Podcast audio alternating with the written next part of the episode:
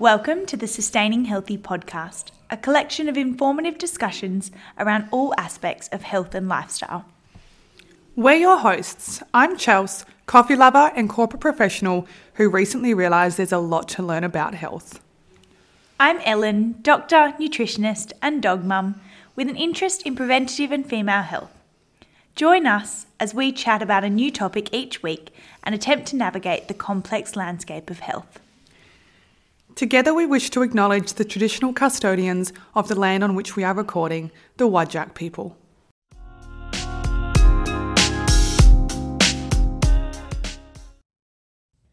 And just a reminder our intention for this podcast is to share information for creating and sustaining a healthy lifestyle. And although the information discussed is based on knowledge gained through medical and additional studies, it is general in nature and for educational and entertainment purposes. It is not intended to be in any form specific medical advice or recommendations or replace any form of treatment. All health queries and concerns should always be sought through your treating health practitioner with regards to your individual circumstances. The opinions in this podcast are solely of those of the individual and do not in any way reflect those of their employers or training facilitators.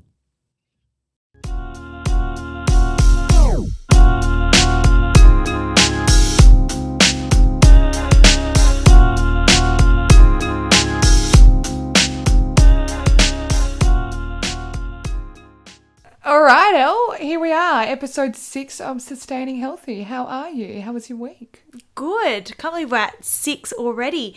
Uh, my week has been better than last week. Puppy is recovering. I don't know how this has become an update on my dog each week, but you know. Wait, I'll, I'll, I'll add something there. My dog had his first groom today.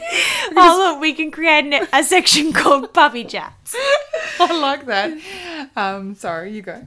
Uh, yeah, no, it's been a good week. I am working in pediatrics this week, which I've really enjoyed. And yeah, how about you? Yeah, good.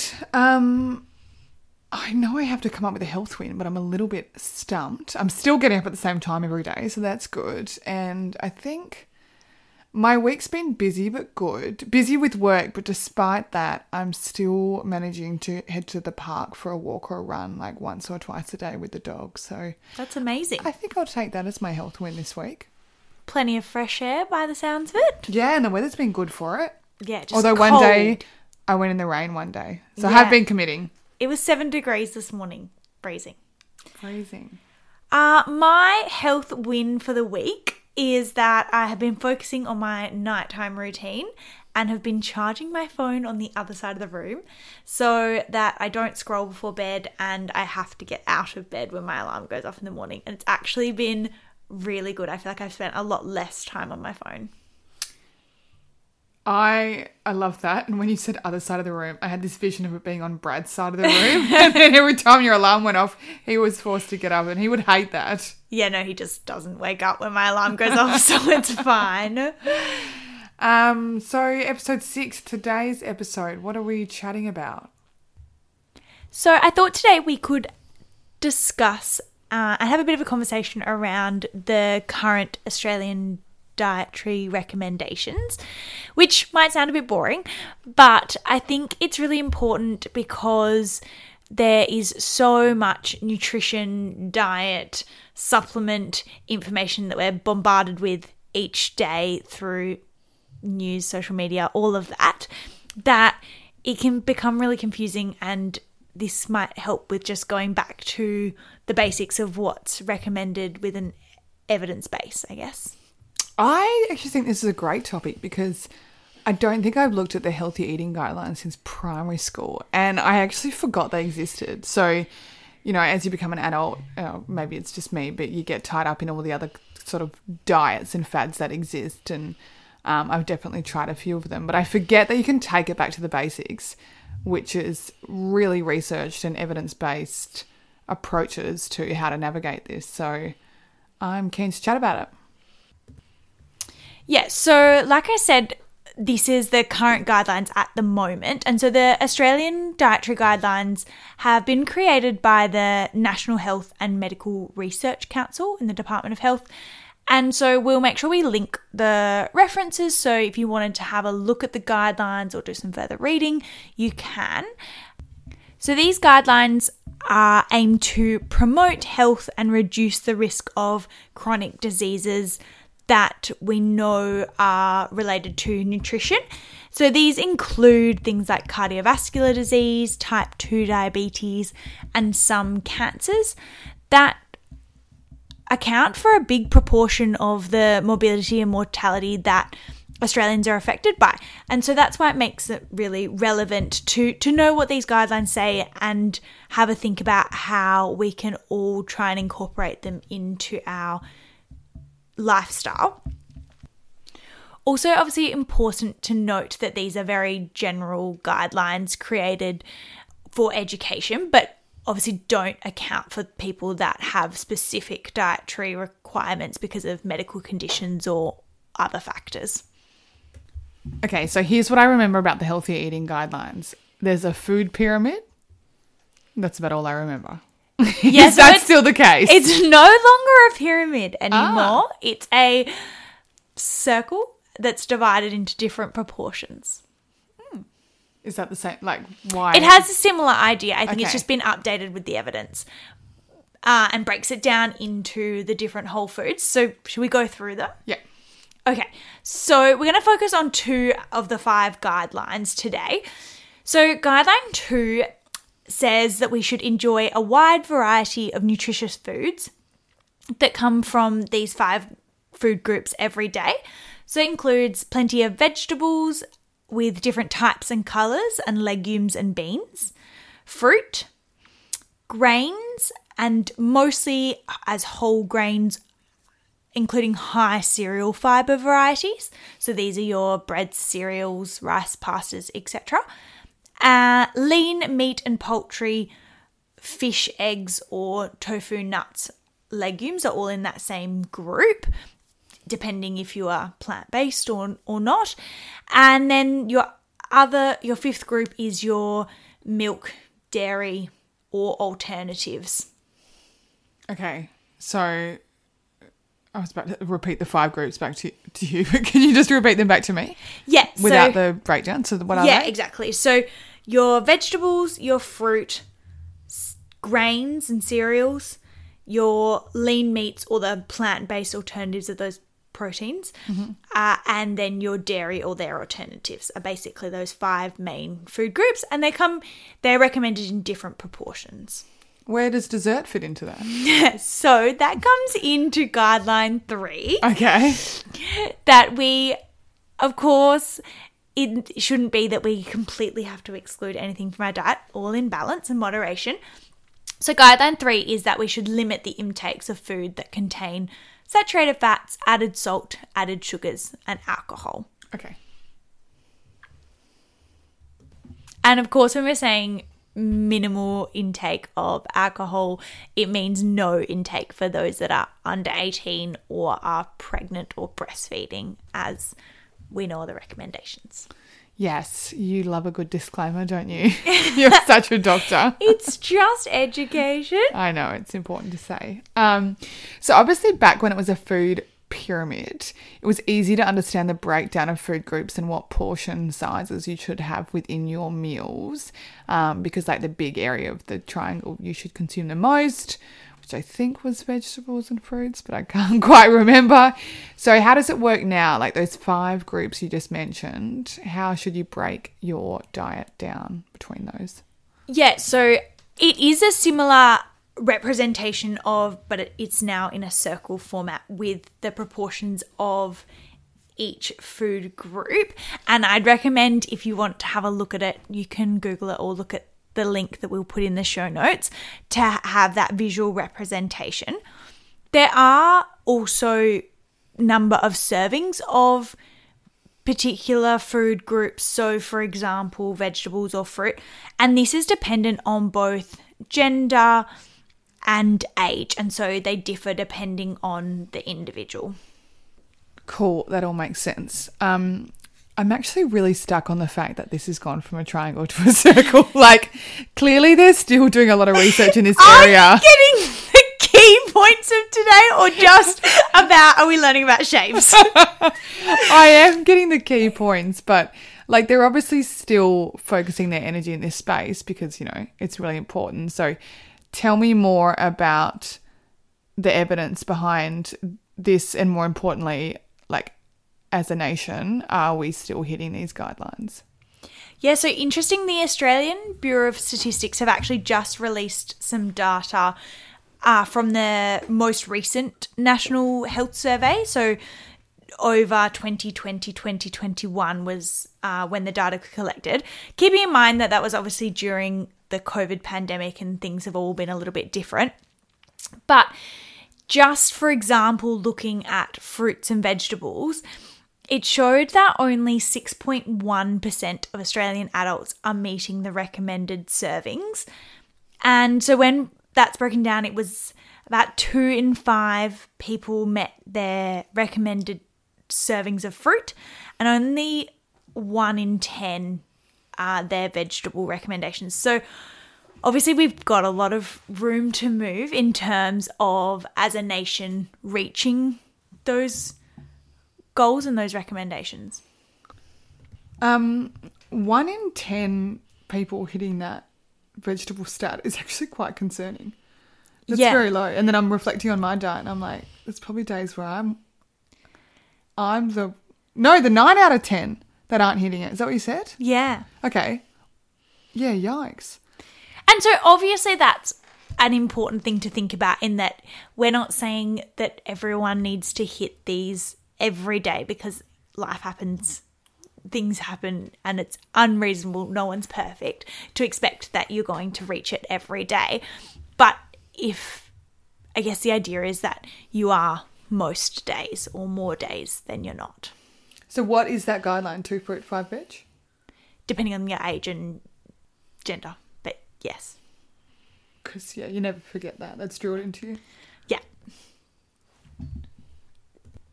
And so, obviously, also when we're talking about this, there's different things to think about. There's one step of the conversation we're having at the moment about understanding what is recommended for a particular individual depending on their age and requirements and, things. But then there's obviously a much broader and more complicated conversation to have around the determinants of health and why someone might be able to access or follow the guidelines for many factors outside of their control. So it's a far more complex issue than just expecting people to be told what a guideline is and, and be able to meet it. Yeah, you're right there, Els. And I think that's why it's called guidelines. You know, it's not necessarily saying it's rules and you have to follow it or things won't be okay, but it's saying it's guidelines. This is just like best practice to aim towards acknowledging your individual circumstances. Yeah, exactly. And that's why when we're talking about public health issues or topics like nutrition, it has to be have so many other facets than just the recommendations for the individual, but how the all those other aspects are addressed. Cool. So, yeah, I think it's really important to acknowledge that, um, like you just said. So, looking broader at the guidelines and healthier eating, is there anything else you were wanting to cover or dive into? Yes. So one thing I thought we could note from the guidelines is that they're all referring to foods in terms of them being whole foods. So we're looking at those food groups as the way that we eat them. So rather than talking about breaking down their particular nutrient components. So what I mean by that is obviously there's macronutrients and micronutrients as components of our food and which we can go into a little bit more detail. But if guidelines were in accordance with those, it's not the reality of how we eat them. And so that I really like the guidelines reflect that because it makes it a lot easier to follow.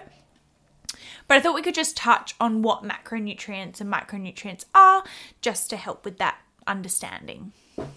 Yeah, please kick us off with a definition of both. Yeah, so our macronutrients are carbohydrates, proteins, and fats. So I feel like each of these have been victimized by diet culture in their particular times, but really important to note that all three are really important as part of our diet, and that all can be part of a healthy diet. So, carbohydrates can be simple or complex in their form, and they can be broken down to glucose, which is used as energy by the body. And some examples of carbohydrates include fruits, vegetables, different grains, and then obviously are in some of our processed foods, and that's where I think it can get that negative connotation in some ways. But really important to know that this is, you know, one of our main energy sources. Protein is our next macronutrient that is made up of what we call amino acids, and they're really important for a lot of different functions in the body. For some examples of high protein sources are meats, fishes, egg, and then also plant sources of nuts, legumes, and seeds. And then we've also got fats as our other macronutrient.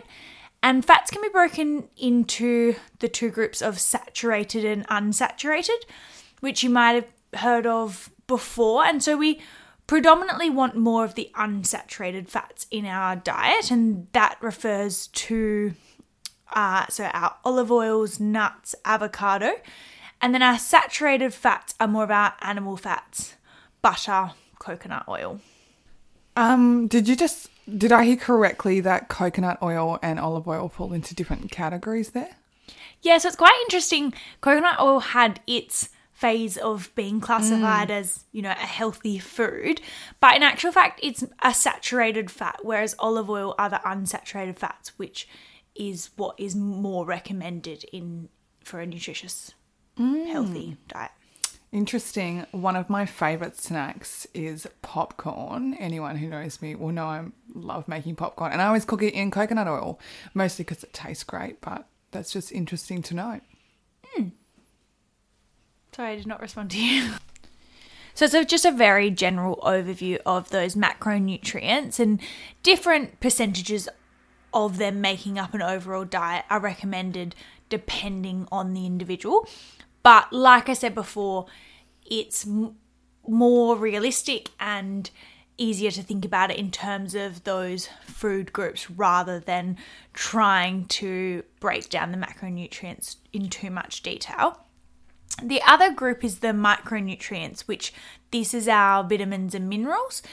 And we won't go into the specifics of those within that group, but just important to note that they each have different specific roles that are really important in the function of the human body. And that it's important to be getting sufficient amounts of them now, I know vitamins and minerals are important and I understand the different vitamins that exist, but what actually are minerals? Yeah, so the difference between the two are that vitamins are organic substances and so they can be broken down. And we also categorize vitamins into fat soluble and water soluble. And so our fat soluble vitamins are your A, D, E, and K. Um, and then the others, so your different B vitamins, folate, vitamin C are all your water soluble.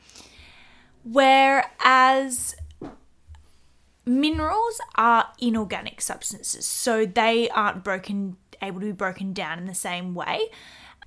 So some of the examples say are calcium, iron, magnesium, and there's more under that umbrella, but we won't go into too much detail today. Ah, yes. I just couldn't think what they would be, but that makes complete sense. It's also getting late here and I'm tired, so. yeah, I think we're pretty close to wrapping up. Um, I guess just my last point on those micronutrients is that in general, most people can get sufficient amounts from they're having a healthy, balanced diet and don't necessarily need supplements. There are particular caveats to that, uh, and that there can be some risks with, you know, overusing or overdosing in some supplements. So they aren't just as benign as people might think. Well, you're right. We are coming to the end of the episode, and I just um, I had one more thought because I was reading the guidelines as you were talking before, so I could get up to speed. And I noticed that they actually mention limiting intake of foods and drinks containing added salt. So I think that's another thing that we sometimes forget. But the healthy guidelines actually tell us to read labels and choose lower sodium options among similar foods, which, um, yeah, it's just interesting to be reminded of that. And that was a completely random thought. I feel like we should come up with a term for when I have a random thought relating to the topic that is not in the correct order. All right, you work on the term and that. bring that up next week. Okay, I think that must be time for us to go. If, as usual, if you would like to find us, we are sustaining.healthy on Instagram and you can find our website at www.sustaininghealthy.com. So that was www.sustaininghealthy.com. Thank you. Thanks for clarifying. Oh, you didn't say it very well. See you next week. All right, bye.